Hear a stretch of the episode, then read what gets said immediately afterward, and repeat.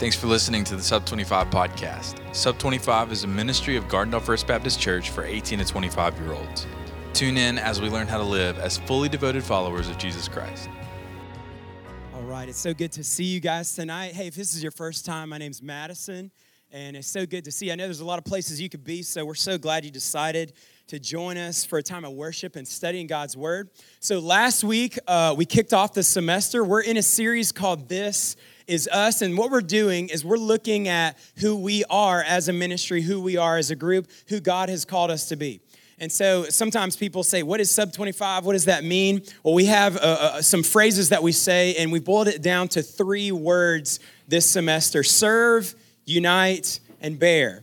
And, for us, what, what we want to say is, hey, this is who God has called us to be. Last week, we talked about 1 Corinthians chapter 12. In 1 Corinthians chapter 12, we see that those who have put their faith and trust in Jesus are indwelled by the Holy Spirit, and the Holy Spirit has gifted you. You have supernatural gifts that God has given you, and He has called you and designed you to use those gifts for Him and His glory and for the benefit of others. Um, and tonight, what we're going to do is we're going to look at our next word. That is the word unite. So you have a note sheet I'd encourage you to take notes. Um, if you're a note taker, some of you may not, and so you just got it in your head. But we're going to be talking about this idea of unite. God has called us as a group to unite together. He's called us to do that corporately, publicly, but He's also called us to do that personally, to unite with each other. And so we're going to explore this tonight. If you have your Bible, I want you to open up to 1 Samuel chapter 18. And as you turn there, the latest addition to the royal family is, does anybody know? Miss Meghan Markle. Does anybody follow the royal family? Some of the guys are like, I have no idea what you're talking about. So, the royal family being the British royal family, always in the news. So, if you know anything about the royal family, then you know that Queen Elizabeth is currently at the top of the royal family food chain. She's 92 years old, and when she dies, uh, someone else will take the throne. Now, either she will die or she will retire or she can pass off the throne to somebody else. Well, the next person in line to take the throne is a guy named, does anybody know? Number two, Prince Charles. So he's the next one in line. And then if he wants, he can pass it off to somebody else. Um, but we can go down the line and we can see this. Now, we, we know that the royal family doesn't really have political power anymore. But it's interesting to think about. It's fun to kind of see what's going on with them. And it's interesting to think about the way the world once worked where you had kings and kingdoms. And when we look in scripture, we see in the Old Testament, we see that there were these kings that reigned and they had these different kingdoms. And we're going to look a little bit tonight at, at, a king and a kingdom. Now, if you'll bear with me, I want to do a little bit of history. See, sometimes uh, there's things that happen in scripture. Maybe we hear some stories like Noah's in the Noah, Noah's Ark or or maybe Daniel in the lion's den. And we hear these stories, but we don't exactly know how they fit together. And so I want to take a, a running start into this passage tonight, and I want to catch us up to speed. Because what we see in Genesis chapter 1 and 2 is that God creates the world and everything is perfect. Genesis chapter 3, we see that mankind, Adam and Eve, that they rebelled against God. God told them to do something. They didn't do that. They rebelled against him. Sin entered into the world. And because of their sin, we see that God's people, Adam and Eve, were separated from God.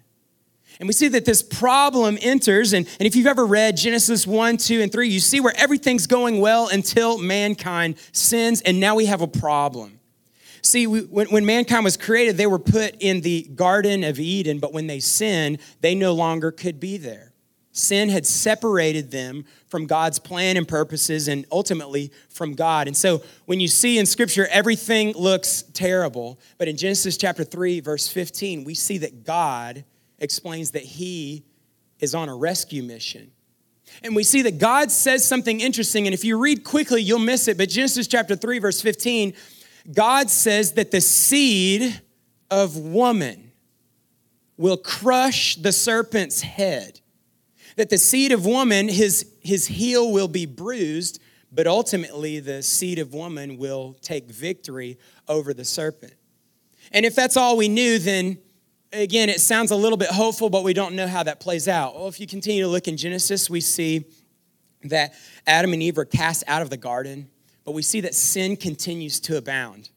We get to Genesis chapter 6, we see Noah's ark. If you think about that story again, we think about that being a children's story, but it, when you really think about it, the beginning of the story is that there's so much wickedness going on in the earth that God says, Hey, I'm, I'm going to wipe out the earth, and the only person that's going to be spared is Noah and his family.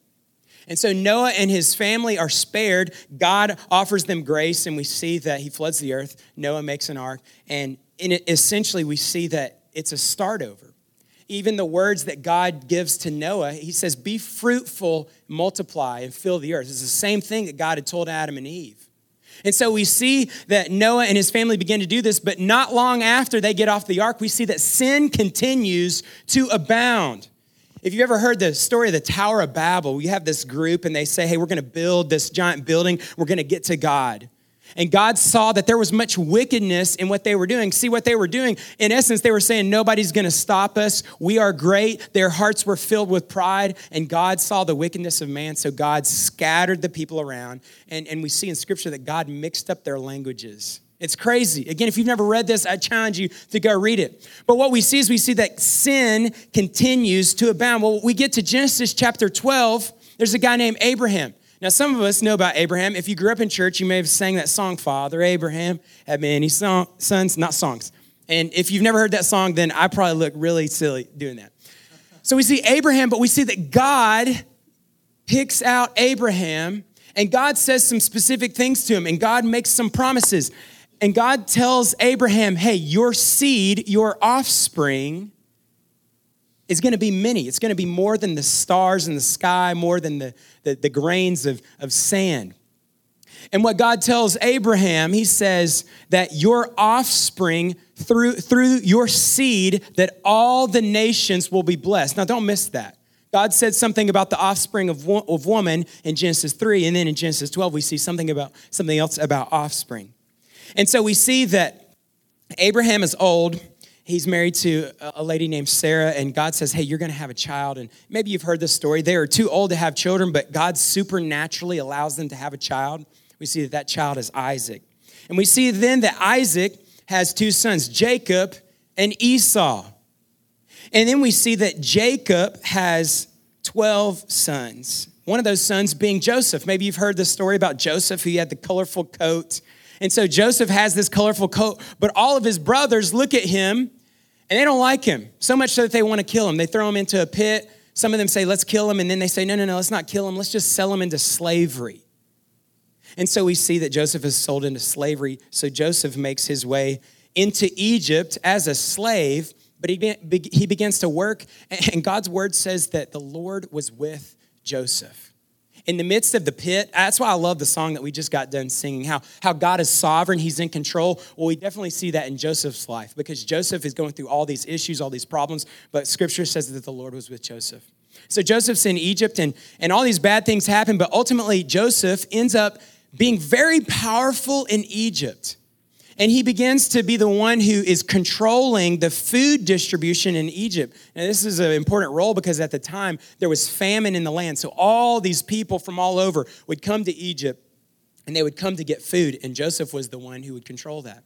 And we see that the very brothers that sold Joseph into slavery, years later, they come to Egypt to get food. And it turns out that the very one who's in control of that is their brother, Joseph. So they're reunited, and you would think that Joseph would be extremely frustrated, but he shows forgiveness and he says, Hey, what you meant for evil, God meant for good. That's what we just got done singing about. And so we see that Joseph says, Hey, let's get the whole family here in Egypt. And so the whole family picks up and comes to Egypt. And so everything's going well until Joseph dies and the ruler of Egypt dies, and a new ruler in Egypt shows up on the scene who didn't know Joseph and didn't know his family as well. In fact, the new ruler in Egypt got scared of Joseph and his family because they were getting so big. It was such a big family. He thought, man, these people are going to take over us. And so this guy says, I'm going to turn y'all into slaves. And so they become slaves. And so when we hear about the people of Israel being enslaved in Egypt, understand that's how they got there. Remember now, I want you to, I want you to trace the, this line. God made a promise in Genesis chapter 3. God made a promise in Genesis chapter 12, but it's not looking very good because that promise has led to Joseph being thrown in a pit and all kinds of issues. It's led to now the people of Israel being in Egypt and they are enslaved. But what does God do? God raises up Moses, who was a slave, but he was actually raised in Pharaoh's household. And we see that God uses Moses to lead this group of people out of Egypt. He rescues them. And we see that ultimately they make it into this promised land, the land that was once promised to Abraham. And so now God's people are, are, are, in this promised land, but they're now being influenced by all the cultures around them. All the nations around them have kings, earthly kings. And the nation of Israel, being influenced by all these other nations, they say, hey, we need a king.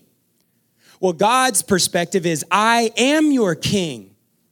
But they kept saying, no, no, no, no, we want a king, we want a king, we want a king. So God ultimately lets them have a king, but he says, hey, there's going to be some issues here because here's what the king is going to is going to want from you. And so ultimately, God allows them to have a king. And so we see that their first king that they have is a guy named Saul, King Saul. Now, I want you to remember who, who this guy is. Remember his name. Saul had a son named Jonathan. But what we see is that Saul, he looked good on the outside. He was a tall guy. He was tall, dark, and handsome. And so everybody looked at him and said, Man, he is going to be our king. So ultimately, Saul becomes king, but Saul made many mistakes. And what we see is that through all these many mistakes that Saul makes, that God said, You no longer are going to be the king. And God has another king that he anoints, and his name is David. Now, Saul is still on the throne, he's still alive, but David has been anointed king, even though he's a young guy. And we know a little bit about David, the story of David and Goliath. It's this moment where David is going to bring some food to his brothers. He shows up and he sees that the people of Israel, under the leadership of King Saul, are hiding from the Philistines because the Philistines have this mighty warrior named Goliath and they're scared of him. And what we see is that David is this shepherd boy. He shows up on the scene and he says, Why, are y'all scared of him? And what David does is he, he talks about who God is and he talks about how, how, how God is worthy to stand up for. And David ends up fighting Goliath and kills Goliath. And we see that David is celebrated. Now, it's at this point that I want us to pick up in 1 Samuel chapter 18. David has just killed Goliath and so Saul wants to know, hey, who's this guy? Like, what family is, is he from? So David tells them this, but then we read this in 1 Samuel chapter 18, verse 1.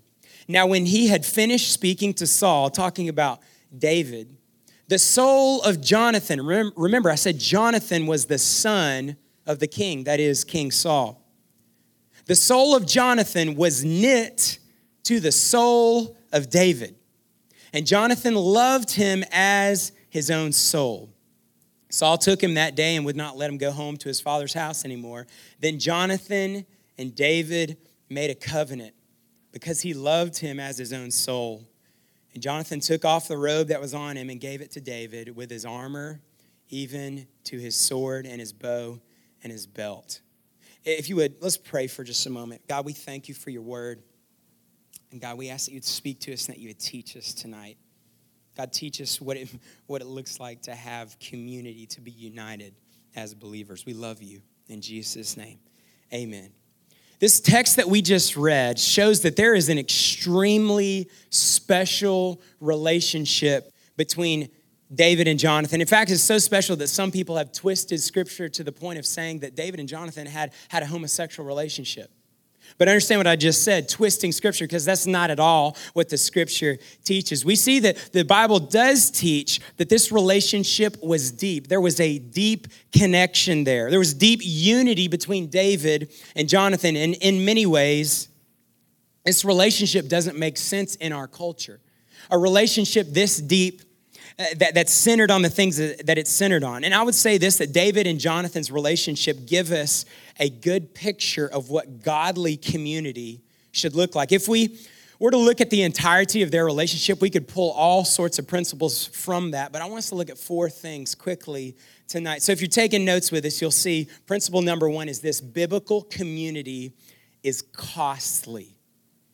Biblical community is costly. Now, don't miss this. Jonathan was the heir to the throne.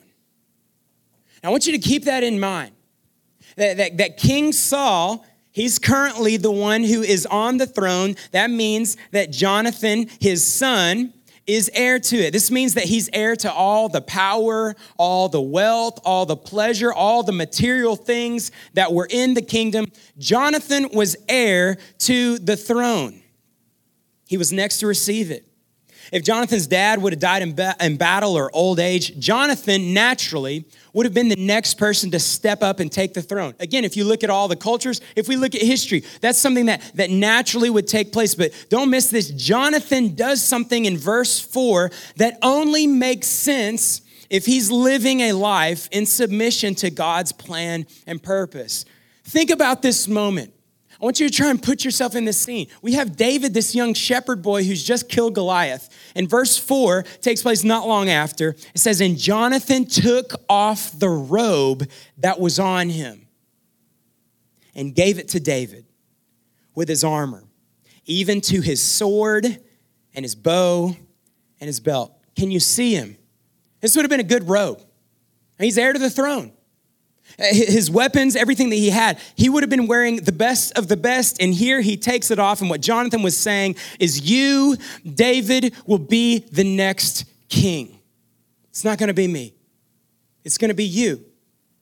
God has chosen you to be the next king of his people. And in doing this, Jonathan was letting go of his kingdom and he was looking to God's kingdom. Don't miss this. This is a moment where Jonathan maybe thought at one point, hey, I'm going to be the next king, but he's letting go of that because he understands that God's plan and God's purpose is actually something else, someone else. And so we see that Jonathan, he takes off this robe. Again, and I don't, we don't know exactly what this robe would have looked like, but if we look at the story of Joseph, we understand that Joseph had a robe that was very costly. It was expensive. It, it was all kinds of colors. And so it, it was one that everybody would have seen. And so if we just think about robes, I, I can only imagine that this robe was one that when people saw it, people would have thought, that is the prince, he's the heir to the throne. And so for Jonathan to take this robe off, what he's saying is God has a purpose for David. I'm gonna take that off because God is doing something here. And so what Jonathan is saying is he's saying yes to God's way and he's saying no to himself. He's saying no to his kingdom, maybe what he would want. He's saying yes to God's plan and God's purpose that was put in place a long time ago. And this is what we see Jonathan doing. In verse 1, it says that the soul of Jonathan was knit to the soul of David, and Jonathan loved him as his own soul. These kinds of relationships are only possible when we lay down our kingdoms and set our eyes on God's kingdom, God's plan, his purposes, this means that biblical community, that it costs something. Jonathan's actions were selfless and sacrificial. Jonathan's decision cost him something. It cost him his kingdom, the kingdom that one day could be his. But I'll say this what Jonathan gained was far greater than what he gave. The thing that Jonathan gave up was not as great. He traded it for something greater. Because Jonathan traded man's plans for God's plans, and we see that this relationship, this unity, it gives us a picture of the community that we should have with each other, but it also gives us a picture of the community that we have with our Savior, Jesus Christ. You see, when we give up our own kingdom for the sake of God's kingdom, we gain something of such greater value. So many times we focus on the things that don't matter. Again, maybe it's accumulating wealth. Maybe it's accumulating relationships. Maybe it's accumulating material things. But we see in the news all the time that there are people that take their own life and they have it all. Or we see that people die and what happens? All their stuff, it does nothing for them. And so we see that this stuff that all of us put our time and attention to, that it is nothing to be compared to God's kingdom, something that is eternal, something that will last forever.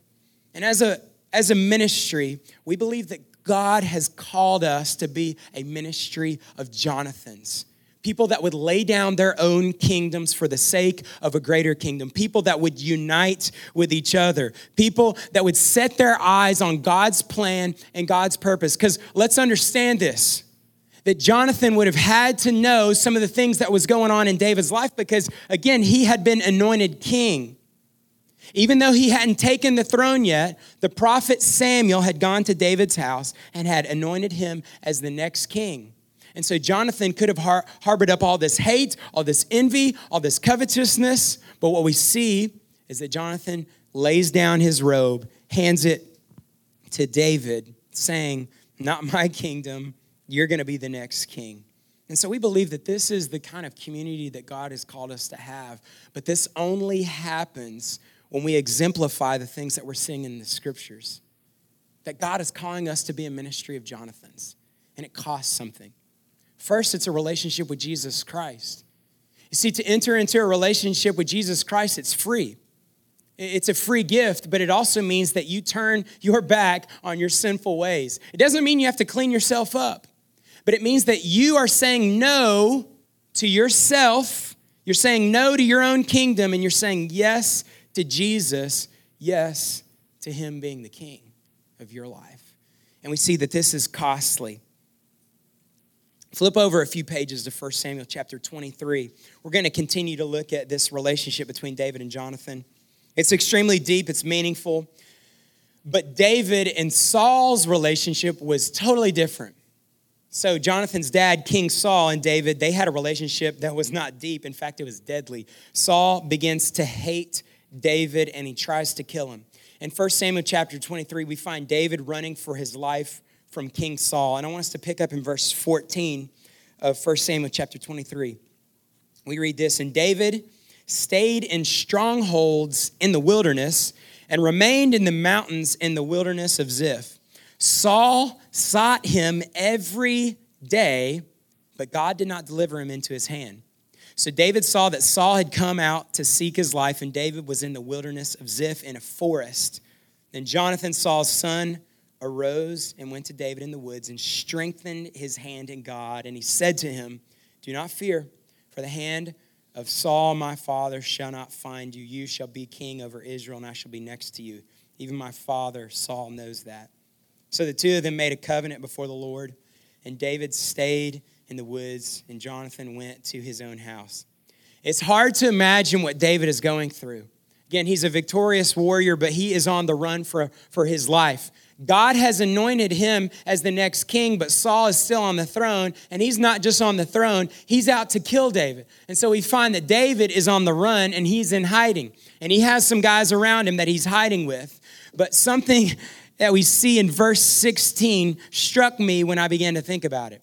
it says this Then Jonathan, Saul's son, arose and went to David. Principle number two tonight is this biblical community is caring. It is caring.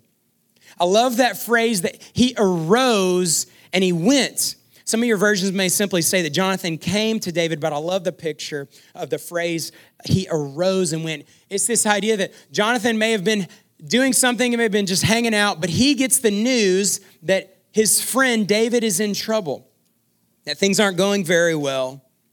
And we have, have this picture in my mind where as soon as Jonathan hears this, he literally just gets up. He doesn't wait. And he sets out to find his friend David.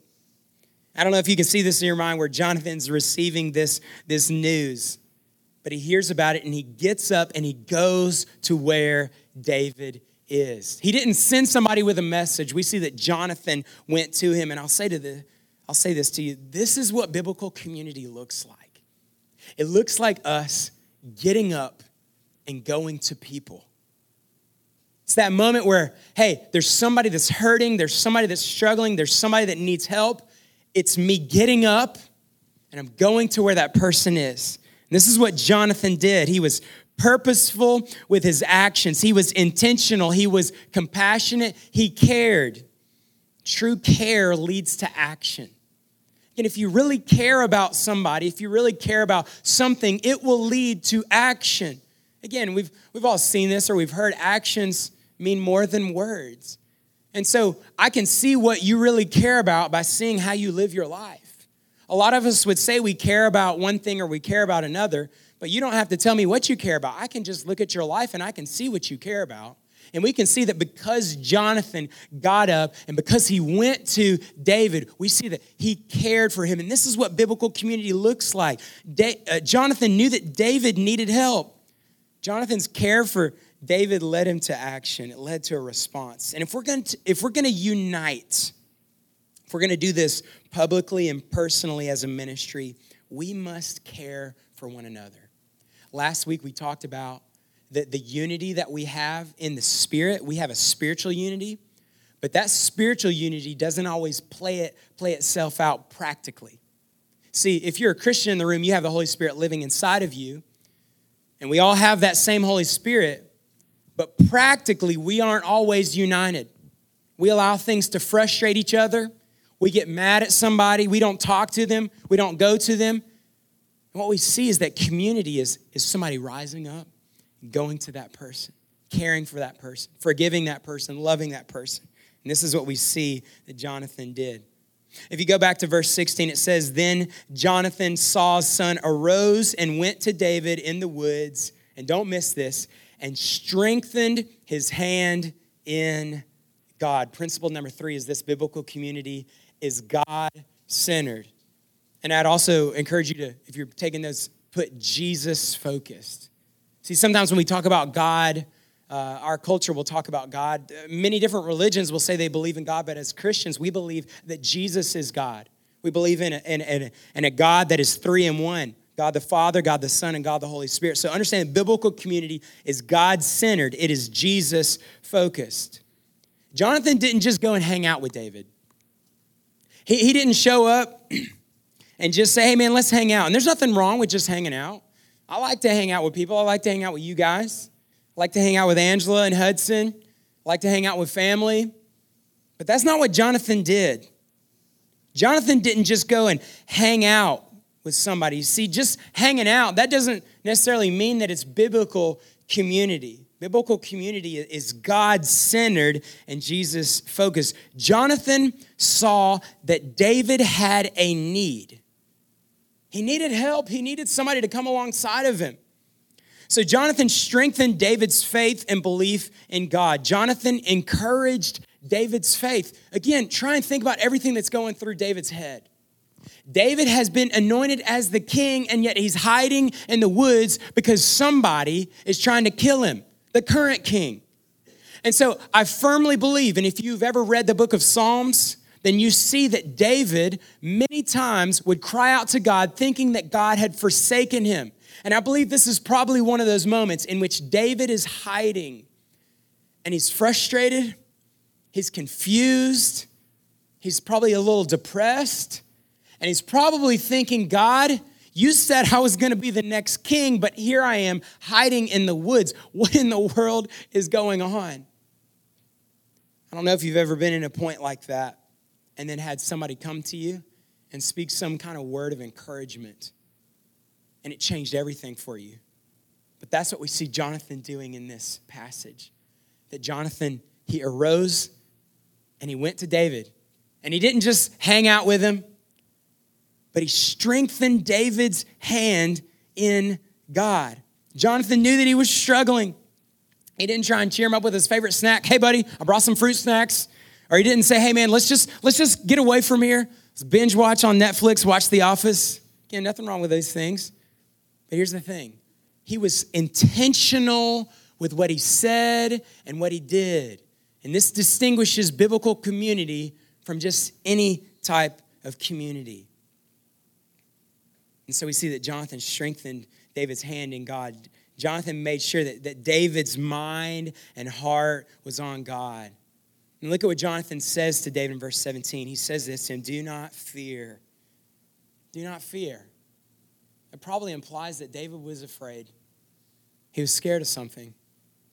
Maybe he'd forgotten God's promises. Jonathan said, Do not fear, for the hand of Saul, my father, shall not find you. Jonathan knew that David had been anointed to be the next king. That means David was going to be the next king.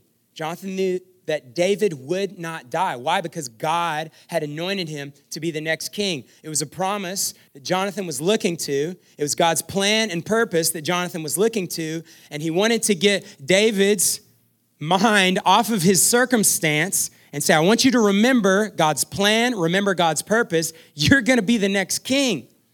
Jonathan was pointing David to God's word. That's what he was pointing him to. He was pointing to, he was pointing him to things that God had already said. He said, For the hand of Saul, my father, shall not find you. You shall be king over Israel, and I shall be next to you. Even my father, Saul, knows that. See, Jonathan was communicating God's plan and purposes to David, and he was telling David, Don't forget what God has said. Trust in the Lord, trust in his word. You see, biblical community is God centered, it is Jesus focused. And this kind of community is marked by spiritual conversations. It's marked by you going to that person that needs to be encouraged, that needs to hear a word from the Lord.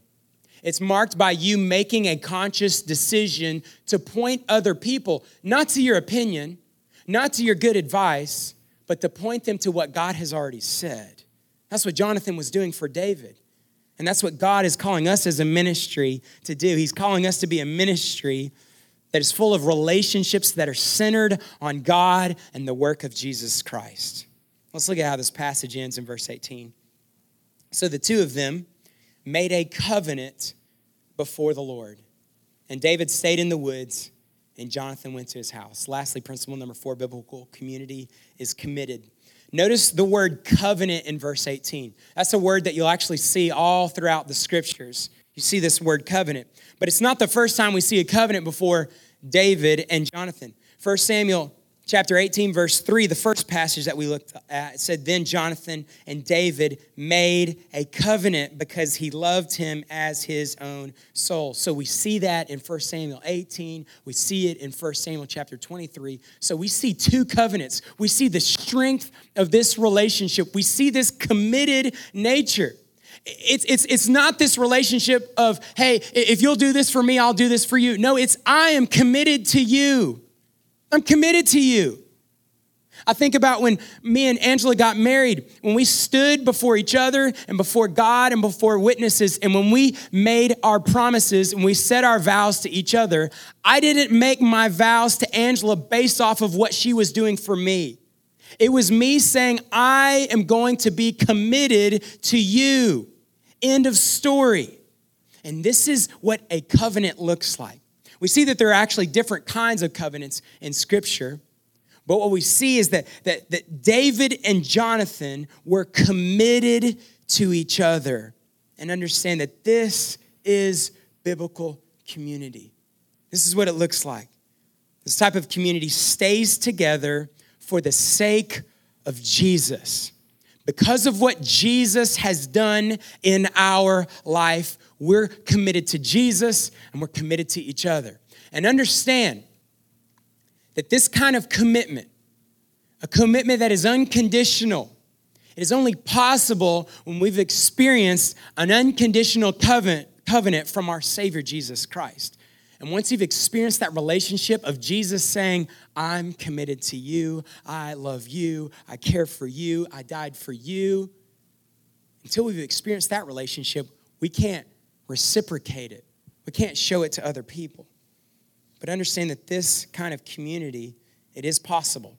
It's possible for us to have this kind of community when we set our eyes and our minds on Jesus. Understand that Jonathan was committed to David because David was chosen by God to be the next king. Jonathan wasn't just committing to David because he wanted to have a good buddy. Jonathan understood God's plan and God's purposes, and Jonathan was committed to God's plan and God's purposes. So it meant that Jonathan was going to be committed to David. And if you're a believer in Jesus Christ, then hopefully that means that you've said, I'm going to commit my life to Jesus. And in committing your life to Jesus, that also means that you should be committing your life to the body, the body of Christ, to be one with each other, to, to fight for unity that we have in the Spirit, so that our relationships could be united for the sake of Jesus, so that when people look at us, they see the love that we have for one another and that they would see that we are disciples. This is what Jesus told the disciples in the book of John, this is what God is calling us to do. And so we see that Jonathan was committed to David because of God's plan and God's purposes. See, David was a part of God's plan and God's purpose. And this is so cool when you begin to see the pieces, how they come together. In Matthew chapter 1, verse 1, we see this the book of the genealogy of Jesus Christ, the son of David, the son of Abraham. Do you see how it all fits? God made a promise in Genesis chapter 3 that the seed of woman would be the rescuer. There was a promise made in Genesis chapter 12 that the seed of Abraham would bless all the nations. We eventually see that God makes a promise to King David that your seed will rule on a throne forever. So understand that the seed that we are talking about is none other than Jesus Christ. So for David to be the next king, it was a part of God's plan that the seed of this seed that would ultimately lead to Jesus, it was flowing through David. And so for Jonathan to be fully committed to David, it was Jonathan being fully committed to God's plan. And although he may not have fully seen what God was doing, we have the privilege of looking back and seeing the grand story of how Jesus was spoken about in the book of Genesis. And we see that it continues through, and then we get to see in Matthew chapter 1 the genealogy of Jesus Christ, the son of David and the son of Abraham. See, when the pieces begin to fall into place, we recognize this.